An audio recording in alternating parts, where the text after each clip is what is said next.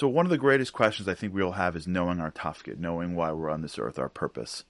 So there's a lot of answers to this.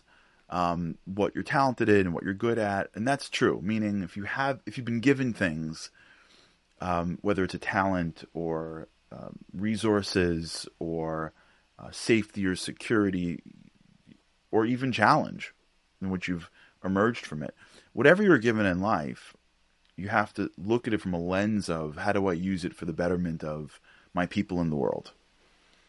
So right away, part of one's tafkid, one's purpose, is connected to the things that they have, and with an understanding that it's meant to be shared, it's meant to be leveraged to help the world.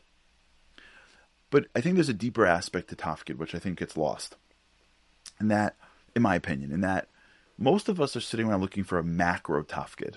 Like, what's the big thing I got to do? And I think a lot of that is Hollywood. A lot of that is, you know, you know, stories and stories of people that were, you know, said that I'm, I'm, I'm in this earth to build this nonprofit or start this company, and like, as if life is sort of like has like a uni focus.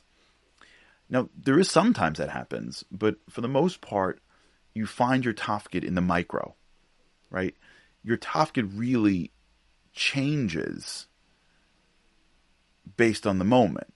So I'll give you an example. Recently, I was talking to a rabbi, a very holy rabbi, and he was explaining to me that he was talking to somebody who was a very, very prominent nonprofit leader. And he was trying to explain to him that one of his kids was struggling in school and that his tafkid, his purpose, was to spend time with that kid. Now the leader was fighting back and saying, "You don't get it. Like this kid requires an enorm- enormous amount of time, and like, and in that time, you know what I could be doing for other people. Like, you know, two hours a day is massive for someone who's running a large nonprofit. He could be coming up with programs to to, to help hundreds and thousands." And the rabbi was like explaining, like, "Yeah, you got it, but like, that's not your purpose. Like, God gave you a kid." And this or gave you kids, and this this one needs you. So you have to take care of your kids.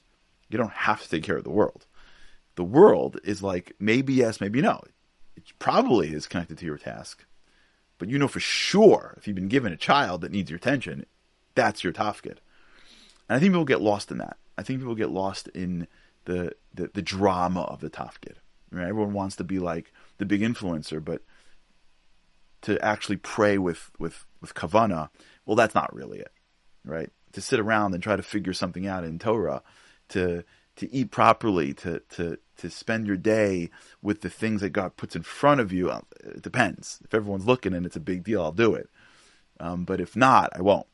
Right. So it's very important that when someone thinks of tafkid, they they realize that probably most of their tafkid is right in front of them. And if they do those jobs with eagerness and with vigor and with happiness, they'll get more and more jobs to do. So if someone is worried or anxious about what is my tafkid, they're probably not looking for their tafkid. They're probably looking to feel important and looking for a big enough tafkid to do. If somebody wakes up in the morning and says, I'm aware of my skills, I'm aware of my talents, they all come from God. I'm also aware of what's in front of my face today and what God has put in front of me, whether it's a mitzvah or an obligation or a human being. And my job is to look at my day and ask myself, how do I do it with the greatest amount of energy and enthusiasm and, and, and, and holiness?